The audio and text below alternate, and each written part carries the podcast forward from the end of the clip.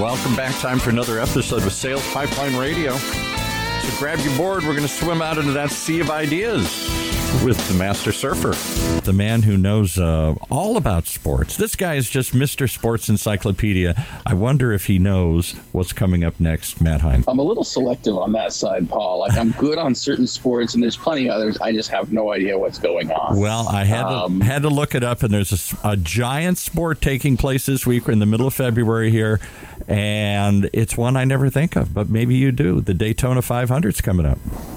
Yeah, I don't really care about that one. I'm sorry to all the racing fans out there. My dad, I'm sorry, my father made recipes. He was a huge NASCAR fan. Like he would, he would go to the races, take the radio, really listen See? to all the broadcasts between the racers and their crew. Oh, he was really, really into it. I don't. I just don't entirely. round and round they go. hour after hour here. Well, it's a huge sport. Lots of people doing it. Maybe your guest is a NASCAR fan here. I'm sure she's a rabid NASCAR fan. We're going to get into that, and I think we got a lot of great things to talk about with her today. And she's threatened that if we run out of uh, topics, and our main topic for today on the, the importance of editing, she's going to read from her dream journal. And I'm hoping that maybe we can just start with that. But we'll get to that in a minute. Uh, thank you very much, everyone, for joining another episode of Sales Pipeline Radio. We are live at 11:30 Pacific, 2:30 Eastern. One of the benefits, Paul, of doing the live show is it doesn't matter where you are at 11:30 Pacific, 2:30 Eastern um, I'm in Concourse 2 at the San Francisco International Airport. wow. Sitting outside the Peet's Coffee. I'm going to go on mute when our guest is talking today, but in the meantime, you may hear some gate change announcements. I don't know. It's going to be fun. It's just live radio, man. That's it. Well, thanks everyone for joining us again. For those of you joining us live on the Funnel Media Radio Network, thanks so much for being part of us, part of your workday. If you're joining us on the podcast, thank you so much for joining us again. Our, we continue to be very humbled by the listenership we get across the B2B sales and marketing world. And if you like what you hear today and like to hear uh, other episodes of Sales Pipeline Radio, you can find everything we've done, past, present, and future, up at salespipelineradio.com. I'm really excited for today's episode. We're featuring every week some of the best and brightest minds in B2B. Today is no different, featuring good friend, longtime friend, someone that I don't get to talk to unless we apparently do it as live radio because we have septic issues and everything else. Won't get into the inside jokes there, but uh, Lisa Gschwandtner uh, from Selling Power Magazine. Uh, thank you so much for joining us today. Thank you. It's great to be here. I'm thrilled. I have many a fond memory of being in this fine city, San Francisco, with you and the Selling Power team, with your sister Larissa, who runs the uh, Selling 3.0 uh, events, and Gerhard, who is the publisher founder of Selling Power magazine, sitting at the media table, just talking about sales, talk about sales and marketing working together. And one of the reasons I was excited to have you on the call, not just to talk about that, but just you are, I'm going to say this on live radio, you're one of the best editors I have met and seen in action and I think it's a lost art today. I think as people like have the opportunity to just publish things off the cuff on social channels, to just write stream of conscious on a blog platform and just click press go. I don't feel like we are as good at editing ourselves as we used to be. And I wanted to talk about that today. So I guess maybe start off with like, how did you decide that this is what you wanted to do? How did you begin your career sort of in journalism? And, you know, why is that something you're so passionate about today? Okay, great place to start. And I am really grateful to be here. Thank you so much for the opportunity. Maybe it tells us something too, it kind of goes along with your question that nobody ever asks me about editing. and I was thinking before this week, I've been thinking about chatting with you and I feel like kind of a misfit in the sales and marketing world because I'm an editor. And it's very interesting the way I, I landed in this place. So I am not a like born salesperson or a born marketer. I think I feel more in alignment with a lot of marketers because I think they're closer usually to content and writing. Some of them, some kinds of marketers, and I'd put you in that category too. I'm not a journalist. I've never studied journalism, but I have studied writing and literature and the art of storytelling in school and then in lots of writing workshops, like creative writing workshops. So I studied English literature at the University of Virginia. I got a Master of Fine Arts in Fiction Writing at St. Mary's College of California in Moraga. And so I am like the kind of person who likes to sit and read. I read a lot. My first job out of school was as an assistant to a literary agent.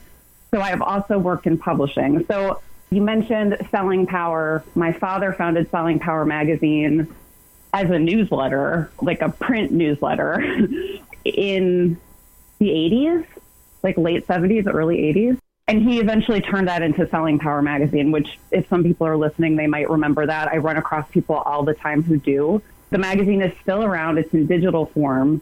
So I think one of the reasons we've kind of lost the art of editing is just that the world has changed around editing. There is publishing as we know it, as we knew it in the 80s, 90s, 2000s, doesn't really exist anymore. And everything sort of turned into digital content. We don't really talk about publishing anymore. We talk about content. Everything kind of turned into content. I have spent my life working for Selling Power magazine. I started working in the mailroom when I was a little kid and I started contributing to the magazine. We have still a back page of the magazine that's just a list of quotes, and I would compile those quotes when I was a teenager.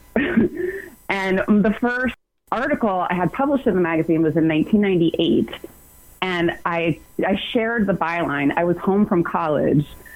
And my mother, who edited the magazine, was complaining about an article she got. She had assigned an article about sexual harassment laws for sales managers because the Anita Hill trial was in 92 and in 98, people were still trying to figure out, well, what does this mean? What is quid pro quo? What is a hostile work environment? And I was interested in that topic. I knew nothing about sales. I knew nothing certainly about the technical aspects of selling, but I really was interested in that. So I said, well, I'll look at it. And she said, okay. And I did a good job on it. And she decided to let me share the byline.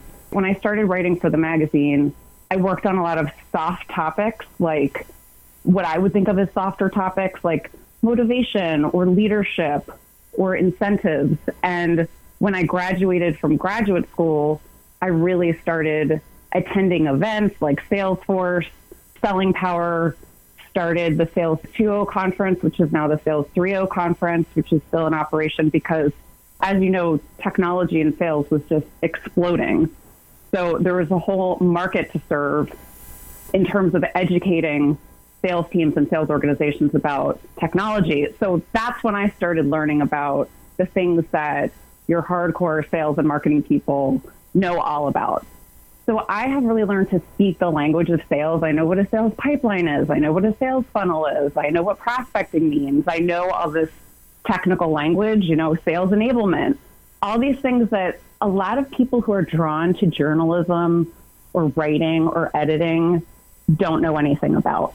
Follow up on that. I could easily yeah, argue that your background in creative writing, your background in just literature has exposed you to a level of storytelling that even journalists don't necessarily get access to. And I mean, let's face it, like with, with all the sales technology in the world, sometimes I think the actual message and the actual story gets lost. We think that the tool is going to sell for us. We think that the tool too often I see the tool used as an excuse for poor copywriting, for poor content. And I think that it might make good editing even more important to create storylines and messages and experiences with content that really show some separation from that. And so I could argue that as that technology continues to explode, as salespeople have a harder and harder time getting through to their customers and prospects, that those additional, those those more varied approaches are going to become more and more valuable. I agree. The trend that I hear about and see is the complexification of selling. B2B selling has always kind of been about complex sales cycles and lengthy sales cycles and dealing with buyers and groups. And all of that is intensifying for lots of different reasons. Buyers are buying in bigger groups. That's become the norm for sales that used to be simpler they are becoming more complex, and it's putting a lot of pressure on salespeople to exercise skills that it takes a long time to develop those skills. They need to operate at a more sophisticated level. I mean, we've always been writing in Selling Power about the need for business acumen, but the need for business acumen in 1990 is much different than what it is now because there's so much information available. And marketing teams are trying to support sales teams with good content. And I think you're right. What I see, I mean, I work not just with selling power, I work with marketing teams, CMOs, press PR people who submit content on behalf of their clients. And then sometimes I just work with practitioners or sales consultants or sales trainers. And everybody kind of has their own particular approach to content. And what I see a lot is that the value of an editor is that you get an outside perspective on your message and what you're writing, the story that you're telling before it goes out to a larger audience. You're right, where a lot of content starts. Marketers in particular, they tell me, they're like, we try not to pitch, we try not to write too much about our brand. And it can be a very fine line to walk. At Selling Power, we always talk about content. Our frame for content, if you will, is to combine thought leadership with actionable how to tips. Selling Power has always been a trade publication. It's not it's not journalism. We're not trying to, you know, like shine a light on hidden stories or uncovered things. It's supposed to be instructional. And the most common issue I see is that people either go too far afield trying not to pitch or they end up just writing a description of what their their offering does. This applies really a lot to marketing teams that have highly technical offerings. You don't see that so much with sales training, but the caveat there is that a lot of sales trainers are onboarding new techniques and things like technology tools that help them spread their their messages and their content, their stories. So they end up saying, "Well, this is how our modules work." And that's not really what people are interested in. Where I always start when people come to us is I ask, "Who is your audience?" That's what I asked you before we were going to do this program. I was like, "Who's listening? Who's tuning in?" Because I want to keep them in mind. I want to give them tips that are helpful for them. That's always where I start. And what it seems now the challenge for marketing teams who are creating content is that they need to not just keep their ideal customer in mind, the actual people in mind. They're really writing for two audiences. They're writing for their ideal customer. They're also writing for Google. They're writing for algorithms. And the approach that you take to this is going to really depend on where your company is, like where you are in your growth phase in your business. But what I see is a lot of content that just sounds extremely robotic. And oh, know, absolutely, like, I agree. And right. I want to talk about. We got to take a quick break here, pay some bills. I want to talk more about mm-hmm. that and some of the so things inside and outside of sales. You see, they really keep audiences from paying attention. They keep audiences from driving engagement. And I think that there are some good cross-functional lessons that we can all take out of this. We go. We'll be right back. CMOs and marketing leaders have the increasingly complex task of effectively communicating marketing's value to their CEO and board. And as today's markets face growing uncertainties, the need for clear, consistent, and predictable communication will only continue to grow. How do they do it? Read the new research report on marketing's role in the boardroom from Drift, G2, and Heinz Marketing. Get it now at drift.com/alignment. That's drift, D-R-I-F-T dot com slash alignment. All right, let's pick it back up with uh, Matt and his guest, his editor guest. There, there's a title we don't hear much about anymore, and I'm reminded as a student of American literature the importance of great editors. I had to go look up the guy Max Perkins here, who discovered uh, F. Scott Fitzgerald and Hemingway and Thomas Wolfe, and they always credited his editing with turning their books into classics. Here, I think to, I think you have to have an editor to tell good stories. Well, I think it's a critical skill. I think Lisa said earlier in the interview the idea that if you're writing something like you stare at it so long, you can't see things that other people can see. And I think a trained editor, someone that has experience, can ask the questions like Lisa has, like who's your audience? What are you trying to get across? And really help you hone that message. And because I know Lisa probably won't toot her own horn. There's a friend of mine here in Seattle, I guess up in Seattle since I'm in San Francisco today, uh, who runs corporate communications for a, a, publicly traded company and is a former speechwriter for presidents and for some well-known people in the Seattle area, tech founders you would certainly recognize. And yeah, I think people that have been down that road that have not just had to write a blog post or a tweet here and there, but really have written things at the level of State of the Union address. It's written at the level of sort of people announcing major pacts between companies or between countries. The words you use, it's not just a blog post, it's getting Google. I mean, some of this thing really echoes for a long time. And even if you're not writing for presidents, you know, the words you use are associated with you forever. Lisa, I don't know what you think. I mean, am I making too big a deal about it? I, I feel like the language you use has, especially in the world of the internet, has echoes that we really have to be a lot more considerate about. You're correct. The language that we use matters. It kind of depends on where you're talking about applying that message. Writing and editing used to be really owned tightly by publishers and publishing houses. I mean, Max Perkins is long gone. What has moved into the space, it's become a lot more dynamic, communications in general. So that content really encompasses, like when I think about content, I no longer just think about writing, which is what I work with. It can be video, it can be what we're doing now, which radio is ancient, but podcasts are new. The way people consume it is new. And we didn't write anything to produce this. We're just talking off the cuff. And that's what I think salespeople are so comfortable with.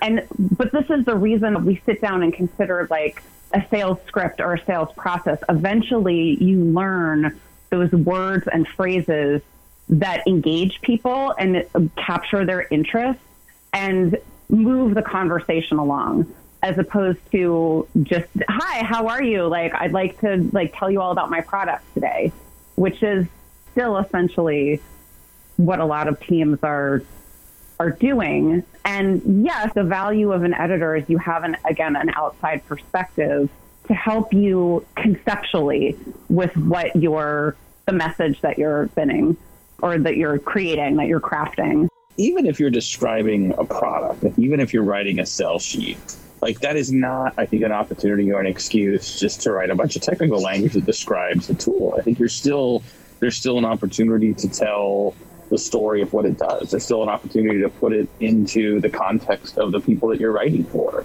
So I think that, and I, and I see this with technical writing and with product writing and product stuff that comes out of product marketing a lot, where the content tends to be still very descriptive and not very engaging. Is that a fair distinction? Like, how do you think about that, even for content that is less about maybe the sort of telling a broad story and more about sort of explaining something? For content that's more about explaining your product or well here's what i think. I think that what i learned in school about storytelling is that there are three types of conflict man versus man man versus nature and man versus self. You'll notice that the common denominator there is man. So people really like stories with people in them with characters and that is why if you have a technical product you really want to lean on your customer stories. What is this doing for your customer? And then again, think about your audience. What are their pain points? This is a, really a conversation about value, which is a very complex topic, very difficult to understand, especially for salespeople who are just learning or marketers who are just learning. It's difficult to define, to really truly define your terms. You can say stuff like ROI or you can say something like value proposition, but do you really know what it means? And the process of writing forces you to dig into the deeper layers of what something means. When I am going through and editing something, always ask the question, so what? After a sentence, after a paragraph, oh, I made a statement. I have a paragraph. I have an, an opening paragraph. I'm going to read it and I'm going to ask, I'm going to put myself in the mind of my ideal reader, who is my prospect or customer, and ask myself, okay, I just said that thing, so what? What does that matter? What's the what's your point? And that is a lot of writing that I see or a lot of messaging that I see doesn't really answer that question. It seems like the marketers are very busy trying to use the terms that they've decided on that are important or you know like and by terms I usually mean something like jargon which is not engaging. If you but if you can tell a story about a person, about a customer, like this customer was in this position and had all these pain points and was like bleeding revenue in this area. And then we came to this customer and had a discussion about how our offering could help. They onboard the solution and these were the results that that customer saw. Now you have a customer who's happy. That is why that's a good story. And the best stories are sort of a, a blend of lots of different things. So as a marketer, like you think about, okay, what are we doing? What's our like content stack? We have like webinars and white papers and case studies and blog content. And the best content that you get is going to be kind of a blend of all of those things. It's going to tell stories about people, and it's also going to include those proof points. It's going to include numbers. Often really hard. It's frustrating for marketers. I know they try to get stories from customers, and they're like, we can't get permission from them. Anonymize it. Just anonymize it. As long as you can use those numbers. Say, you know, an enterprise company the global reach like was able to increase sales performance by X percent. That's the kind of thing that the people you're trying to engage will find compelling because buyers are so busy. There's a lot of content out there and they're really just either tuning out entirely because they don't have the time or they kind of get halfway through the process. They kind of show a little bit of interest and then they, they give up it's really imperative to craft a compelling story because that that is reflective of your brand and your voice as a company and who you are in the market and how you look compared to your competitors, all of those things. It is absolutely. Hey, unfortunately, we are out of time. These conversations always go way too fast. And Lisa, this has been so great um, to have you on Sales Pipeline Radio today. If you like this conversation, if you I hope that you desperately need your marketing and sales teams to hear this message and the importance of good editing, strategic editing, and taking the customer's approach to your content, no matter what format that content is. You'll find a replay of this episode up at salesPipelineRadio.com in a couple days, and we'll have a highlighted blog post up on HeinzMarketing.com in about a week. Got some great episodes coming up over the next couple weeks. Make sure you join us every week, 11:30 Pacific, 2:30 Eastern live, as well as on SalesPipelineRadio.com. But until then, for my great producer Paul, this is Matt Heinz. Thanks for joining us on another episode of Sales Pipeline Radio. And with that, we wrap up another episode of Sales Pipeline Radio right here on the Funnel Radio channel for at work listeners like you.